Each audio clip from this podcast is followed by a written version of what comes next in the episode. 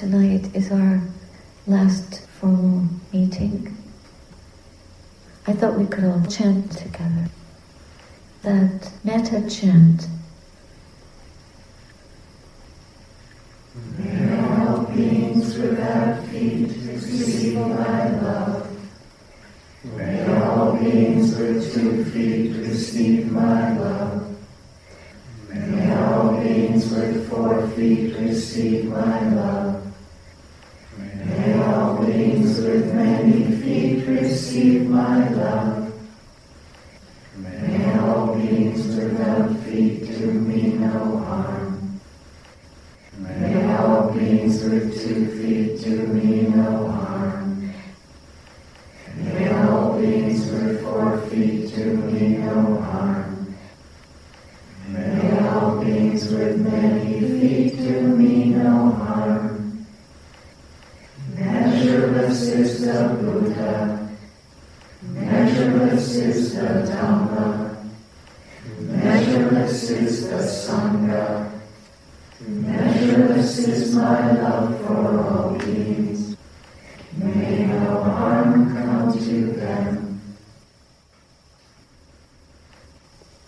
That's it. so simple. But this is how we can bring up that kind of universal love. And then if we meet a spider or a centipede or an angry human being, we can contemplate or try to bring up this kind of intention. And we also know that all beings are the owners of their karma. We are all the owners of, of our karma. We all have a particular little bundle that we carry, and we can't say, okay, you take it and I'll take yours. That's just not possible. So if somebody is misbehaving, if somebody is misguided, then we can contemplate this person is the owner of their karma, born of their karma, related to their karma, abides supported by their karma. Whatever karma, whatever actions that they do, as for them, so for me, of that they are the heirs. So that's a, a way of bringing up compassion. If we can't practice metta towards them, if we can't practice compassion towards them, if we can't feel uh, empathetic joy for someone, instead we're jealous, resentful, and all that, we see them happy and rich and successful, and it doesn't please us because they've done us wrong. If we can't rejoice in the joy of their life, and we can't have equanimity about it, at least we can contemplate, well, whatever harm they have done to me, they are the heirs of that. I don't have to add to it and be the heir of my, my actions towards them. If they're unskillful, I will have to also hold that poison in here and somehow clear it. They can't clear mine and I can't clear theirs.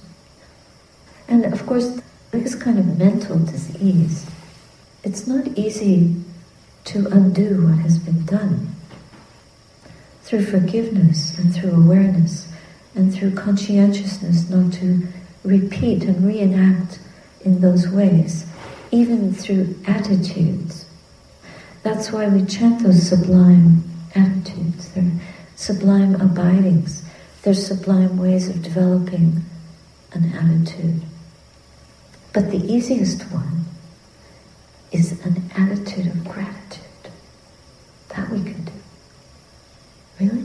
Be grateful when someone's mean? Yeah, because it's a teacher. It's a teaching. Okay, now we have a harder teacher, a more challenging teacher. And we can do that in a friendly way. Instead of um, being bitter and upset or frightened by this painful energy that we're having to experience because we, we're blaming someone else's action But we don't know our history. We don't know in past lives, many long ago or recently or even this life, we may not remember or we may not remember from long ago what we have done to this particular being who was in a different form. Could have been our mom, could have been our, our son, could have been our boss, our relative, anything. Could have been a stray dog that we kicked or mistreated. We just don't know. And because we don't know, we have to do the best we can, understanding that, realizing, accepting, taking up this. It's true that this is a law of karma. The Buddha is not making up something. These things really have a truth in them. And once we get a handle on that, that can help us to face whatever difficulties arise with wisdom and with a contemplative attitude. So we bring up what supports the way of not picking up the poisons, but instead deflecting the anger in the best way we can, or at least preventing a detrimental response, a harmful response, even in the mind. Of course, that takes a lot of mindfulness. There's a very sweet sutta in the Anguttara Nikaya. It's in the book of threes, three things, and they're easy to remember one, two, three. There's so much written about how to handle anger. But this is a nice simile, and I'll just read it to you. And of course, the Buddha was usually addressing the monks' community that lived with him, but there were also lay guests who would come in the evening and sit and visit and listen. Monks, there are these three types of individuals to be found existing in the world. Which three? An individual like an inscription in rock, an individual like an inscription in soil, and an individual like an inscription in water. So we might be one of these. And sometimes we're going to be one, sometimes the other, sometimes the third, because it changes with conditions we find ourselves in. And how much Dhamma we've used or been able to use, develop, cultivate, train with to help us. And how is an individual like an inscription in rock? There is the case where a certain individual is often angered, and his anger stays with him a long time. Just as an inscription in rock is not quickly effaced by wind or water and lasts a long time. In the same way, an individual is often angered like an inscription in rock, and his anger stays with him for a long time. And This is called an individual who is like an inscription in rock. And we can reflect in our life when maybe we've experienced this, how we've gotten angry and the anger has stayed with us for a long time and we just can't shake it. We just can't break it, break it up. We can't dissolve it. We can't let it go. We can't forgive. And how painful is that? And then whoever we meet will be the object.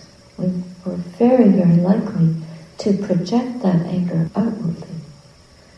Instead of doing what the Buddha did to that big elephant, Nalagiri, the mad elephant, that through the projecting that stream of metta, very powerful, from an enlightened, from a Buddha, no less. What a lucky elephant.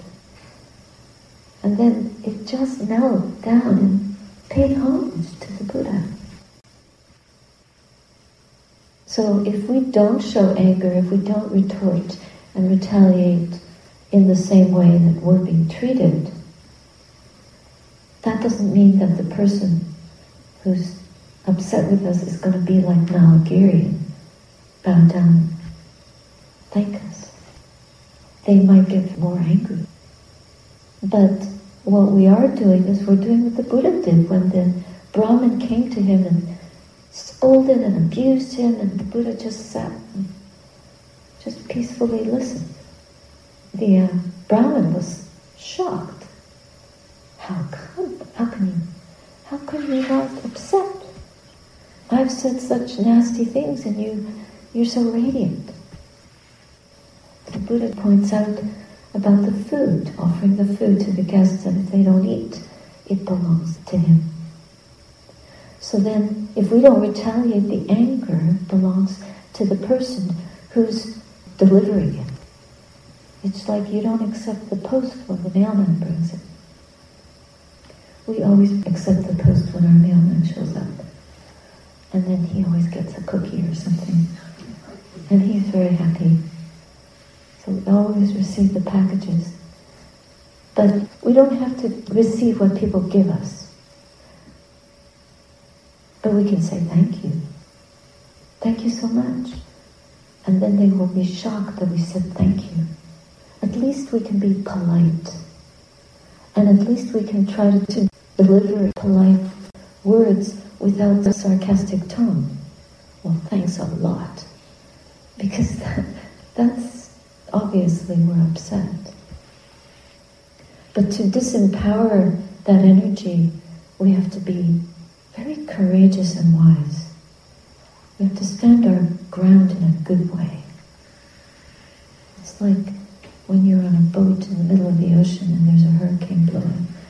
Been there, done that. And you batten down the sails. You tighten everything up and you just hold on and pray that you can get through. And how is an individual like an inscription in soil? There is the case where a certain individual is often angered, but his anger doesn't stay with him for a long time. Just as an inscription in soil is quickly effaced by wind or water and doesn't last a long time, in the same way, a certain individual is often angered, but his anger doesn't stay with him for a long time. This is called an individual like an inscription in soil. Have you ever, as a kid or as an adult even, gone down to the beach and drawn letters in the sand and then the tide comes and quickly washes them away? Or you've built sand castles and then a wave comes and just washes it away. Soil is much more forgiving. So a person who is like an inscription in soil, when they're angry, they're a little more forgiving. They get upset, they get irritated and agitated, and they might even grumble, or growl, or make a face, but then pretty soon they just drop it or say, okay, if, you know, they give in, try to make amends, try to pacify. And we can think back and remember if we've been able to do that. That's like an inscription in soil. Anger doesn't stay for a long time. And how is an individual like an inscription in water? And this is the best one. This is the one we hope, we, we try, we train, we experiment, we give it a chance. Give peace a chance. And how is an individual like an inscription in water? There is the case where a certain individual was spoken to roughly, spoken to harshly, spoken to in an unpleasing way, is nevertheless congenial, companionable, and courteous. Just as an inscription in water immediately disappears and does not last a long time. It doesn't hardly last for an instant. In the same way, a certain individual, when spoken to roughly, spoken to harshly, spoken to in an unpleasing way, is nevertheless congenial, companionable, and courteous. This is called an individual like an inscription in water. Companionable, courteous, and his anger does not last for a long time. Because he's like an inscription in water. It just washes it away. This is the power of water. It's a, a wonderful element. Of course, we wash our hands, we bathe, we wash dishes, clothes. Water is a cleansing agent. It's also a binding agent because it melds things together. It unites. You know, when you soak things in water, they all get soaked together. Even the, the dirtiest thing is washed with the cleanest thing. They both come out looking clean. And so here, both sides benefit. The person who expressed anger and the person who received it. If there's kindness and if there's forgiveness, then immediately it's resolved. Immediately some kind of reconciliation can happen. And we, we can get into conflicts over the most foolish things, over innuendos in speech or mild gestures of dissatisfaction. People can get insulted, take it the wrong way. Look at email communications, how easily we misunderstand words that are fixed, that we can't, we don't hear the tone in which they're spoken. We can easily jump to conclusions and get into a, a fit.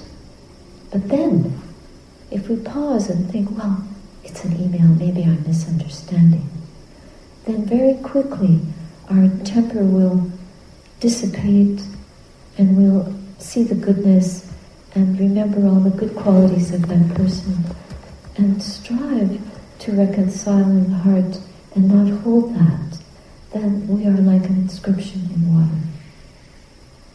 Our behavior is commendable.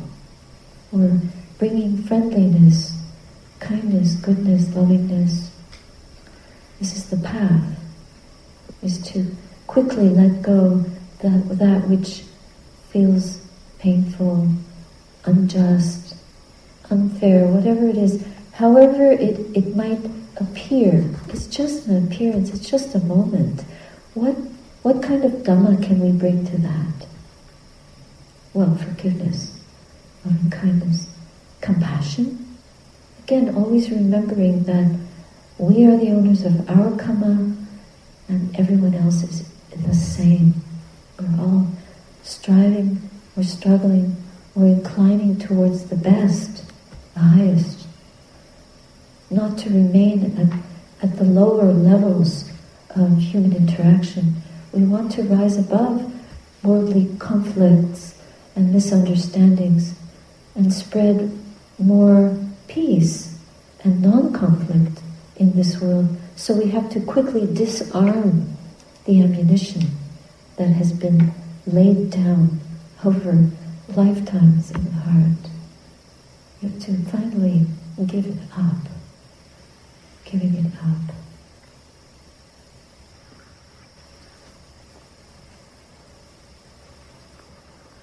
So there are four ways that we can give up these unwholesome ways of being, ways of speaking, ways of thinking.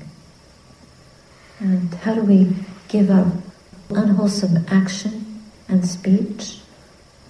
We try to be more like the water element, which is uh, easily washes things away.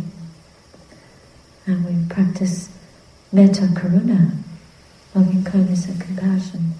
And of course, the um, rejoicing and developing equanimity within us. But specifically, the, the variations are patinissagga, which is relinquishing. Relinquishing means that we throw away. It's not throwing, but it's a form of giving up which is really not owning. And it's very, it's a wise, this is a quite a developed way of giving up. In the Anapanasati Sutta, it's one of the final stages of, it's almost like relinquishing the world when we can do that.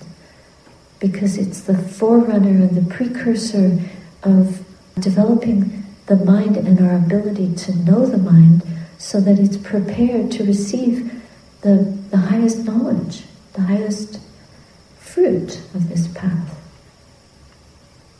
To fulfill our aspiration for awakening, we need to be able to, to relinquish that which is unwholesome and burdens the heart and it brings poor karmic results for us. We're trying to give that up because this is a life and a path, a work of purifying, of purification, which can bring the sweetest fruit, the culmination of the path. So why would we risk losing that? So this is a, a kind of giving up that comes through really highly evolved wisdom.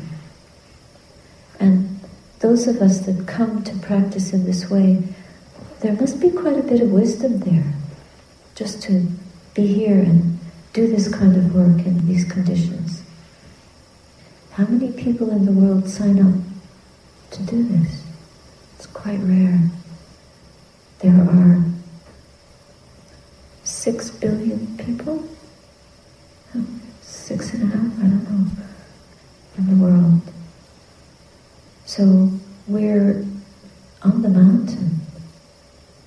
We're in the circle, in the sphere, in the field of merit that is close to the Buddha, close to the Dhamma, close to the Sangha. Now this is a cause for us to rejoice. The second kind of giving up is, it's called mutti, which means freedom. It's a bit like getting out of jail. So you get the key, so you know how to open the door. And it's a way of telling ourselves in, in a situation where we might feel deprived or something is unjustifiable. It's not right. But morally, we haven't done anything wrong. We're, we're blameless. So there's a blameless quality. We give up and we, we know that it's okay. We feel content with things just as they are. Again, reflecting on karma. Uh, we let things be. We're content with the outcome. And by doing that, it's as if we've freed ourselves from the prison of being angry at conditions, angry at life, upset with other beings, wanting revenge, wanting to protest and burn a flag or something like that. So what misguided ways of doing things that would be. If there are wrongs in the world and we want to point them out, there are forums for this. And we can do that in ways that are not fueled by anger or fueled by unwholesome speech.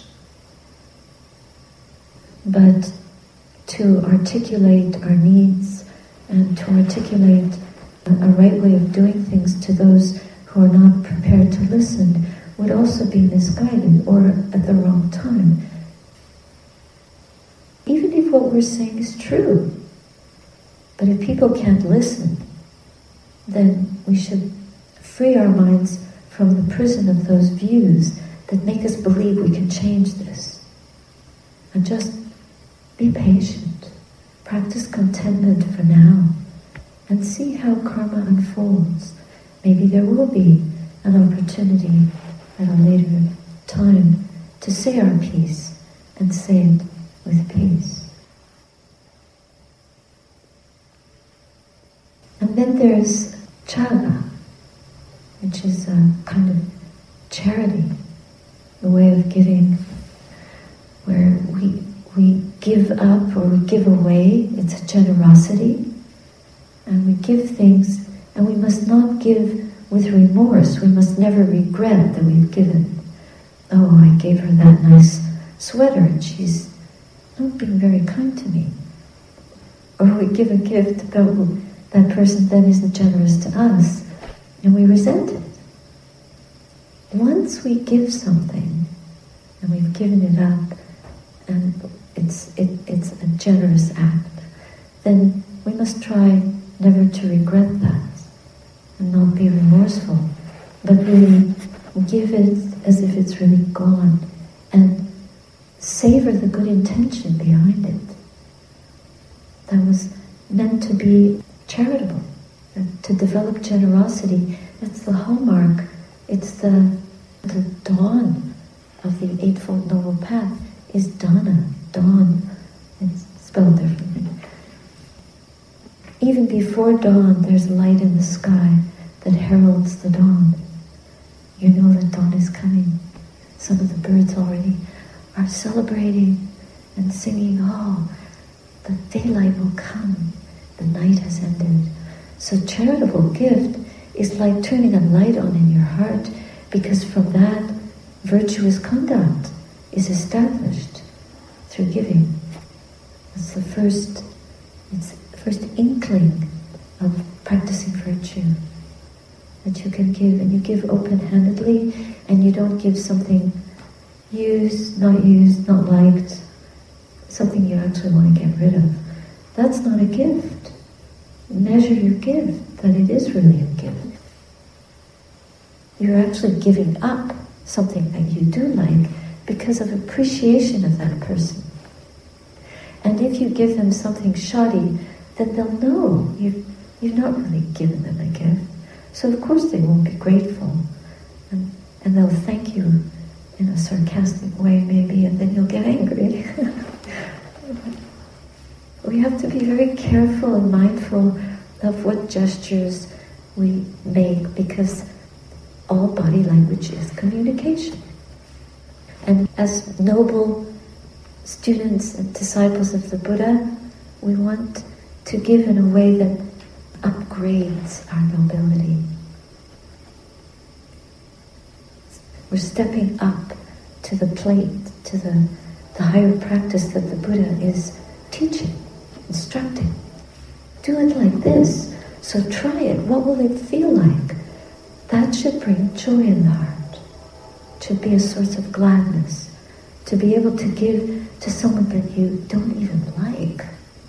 Because they too want to receive a gift. And they might be surprised and think, well, why, why is she or why is he giving me this gift? And then it's not a bribe. It's not. It's not because you want them to be nice to you. It's truly there's just no expectation. It's just because you know the joy of giving. And it's more difficult, like practicing metta to someone, practicing loving kindness to someone who's been really unpleasant, maybe more difficult. That's higher practice for us. And if we can bring that up in the heart, then we will have overcome um, some obstacles to our own freedom.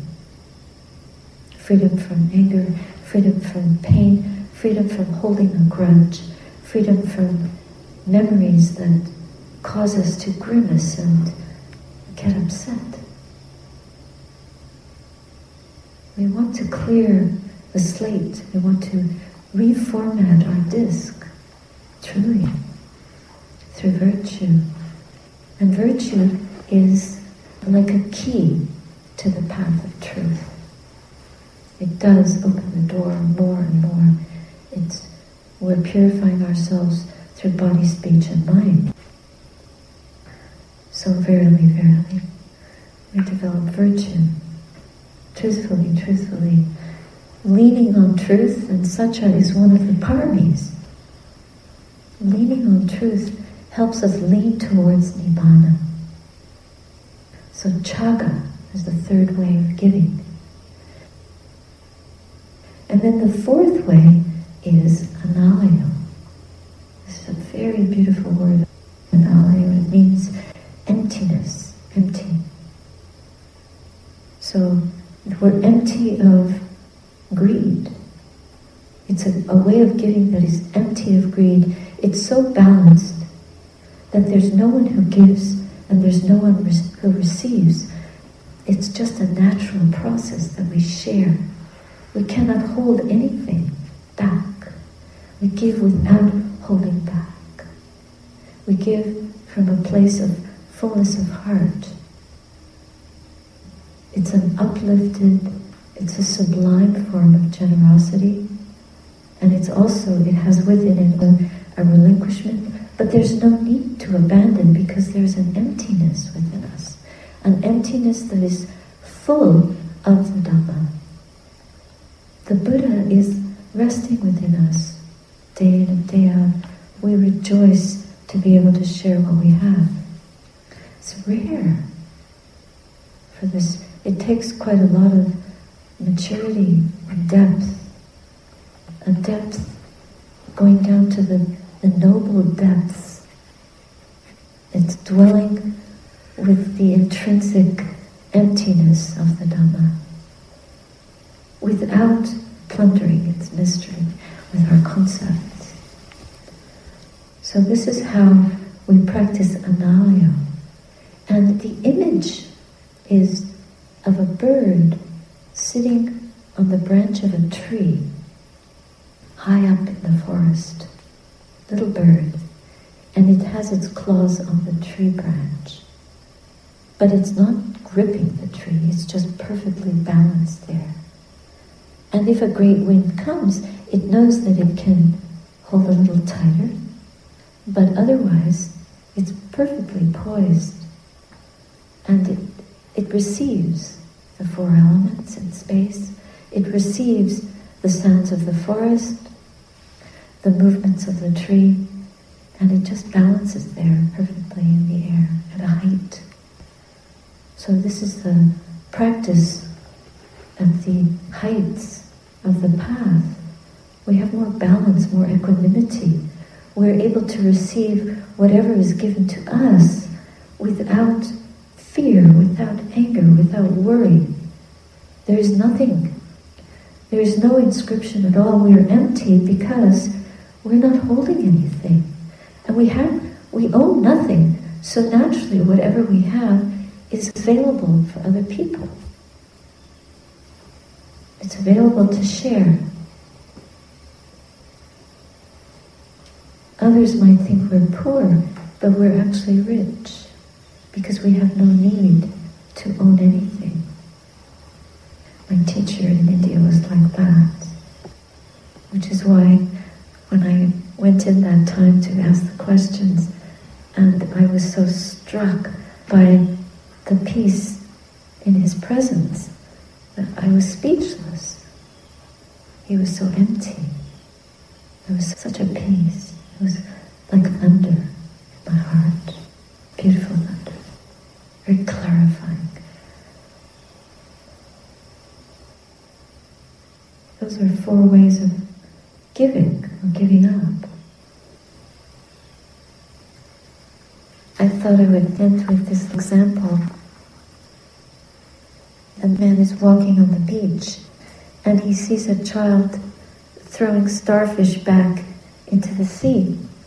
And the man asks the child, What are you doing? He says, What are you doing?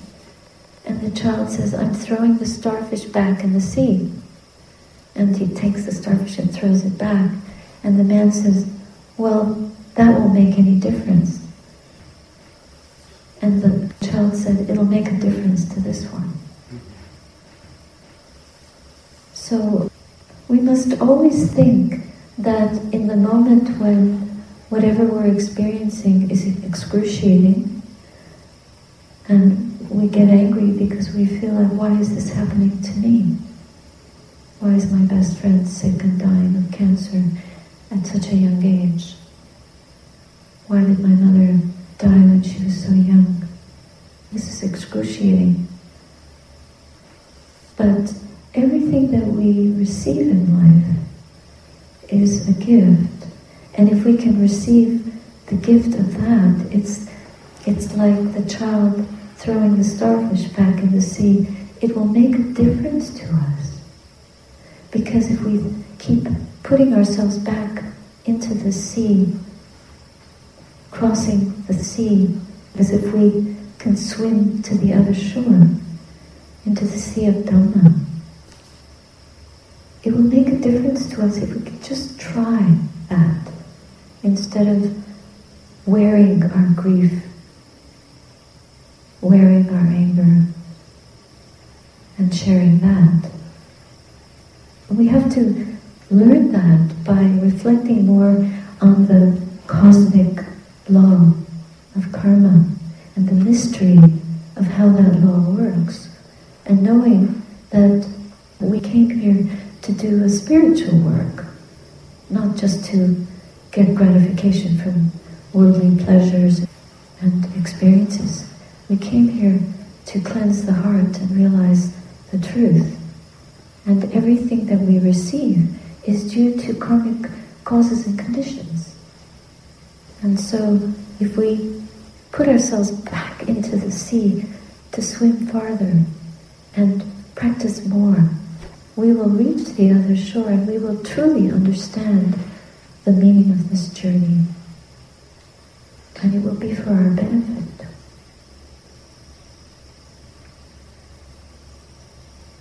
It's a beautiful thing. Even the greatest pains, they may seem too cruel, too cruel. But if we can bear them, then from that there will be some teaching that comes from that.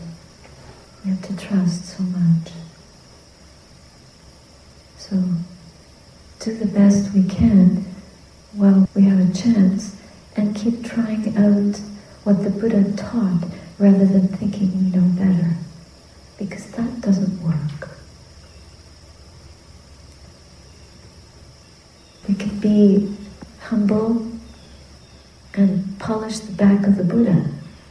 Putting gold leaf on the Buddha statues, it's a sign of merit. And most people come and put it on the front so everyone can see the merit they've made. But there was someone who was putting the gold leaf on the back of the Buddha where no one could see. And that was a, an act of humility. We want people to tell us that we're good, you're a good nut, or whatever.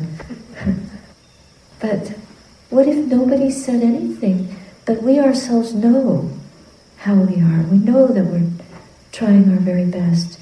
We know that we're working hard, making an effort, and practicing well, and that we, we intend well and we're learning. We give ourselves a chance. We know that. And we can feel the goodness of that. And even if people don't appreciate it, it doesn't matter. Karma takes its course. When I left New Zealand, I lived in very beautiful conditions on the ocean in a little dwelling alone with supporters coming and feeding me. Pretty much. It got better in the end. In fact, it got so good I started to wonder these conditions are so very good for my practice, but something was missing. I was quite isolated, and I felt like there was more that I could do. But I was scared. I thought, there's something wrong with me. I'm just being critical, critical mind, restless mind. But this kept nagging me for months. And finally, I started asking for a sign. I say to my teacher in my heart, I don't know what to do anymore. Should I stay or should I go? And I was really hoping there would be no sign because I think inside I knew that I had to go, but I didn't want to do it because I had no system to support me and where would I go and how would I get there and all the rest of it. It was sunset and there were shadows on the beach already, but you could still see the turquoise paua shining a little bit in the sand from time to time. And usually on that beach, because the waves were very powerful, the paua shells would break. They would come broken, big ones. And I would collect them and make a little garden on my steps leading up to my kuti. So I saw this turquoise shiny in the shadows of the ebbing sun. And I thought, paua. I couldn't see where it was. I would just reach down and pick up a bunch of sand and think, well, I'll get it because it's probably a big piece. And in my hand was this tiniest, tiniest little paua shell I'd ever seen. And it was whole. It was unbroken. And I thought, that is a miracle. How could that happen? How could I even find it? The sand was dark. And how could it shine enough for me to even find it? And then it's not broken. It's still, it's in one piece. And then it hit me. That's me. Not a starfish. That's me. I'm going to throw myself back into the ocean like this shell. And I'm going to land in one piece. I went back to my kuti and I started packing. Started giving, I'll give this to so and so and this to so and And within three or four months, I was gone. It was the sign to go, to give back, to come back to Canada eventually and give back. I have great joy that the little shell brought me here. I still have it. And I could be with all of you. Thank you for listening.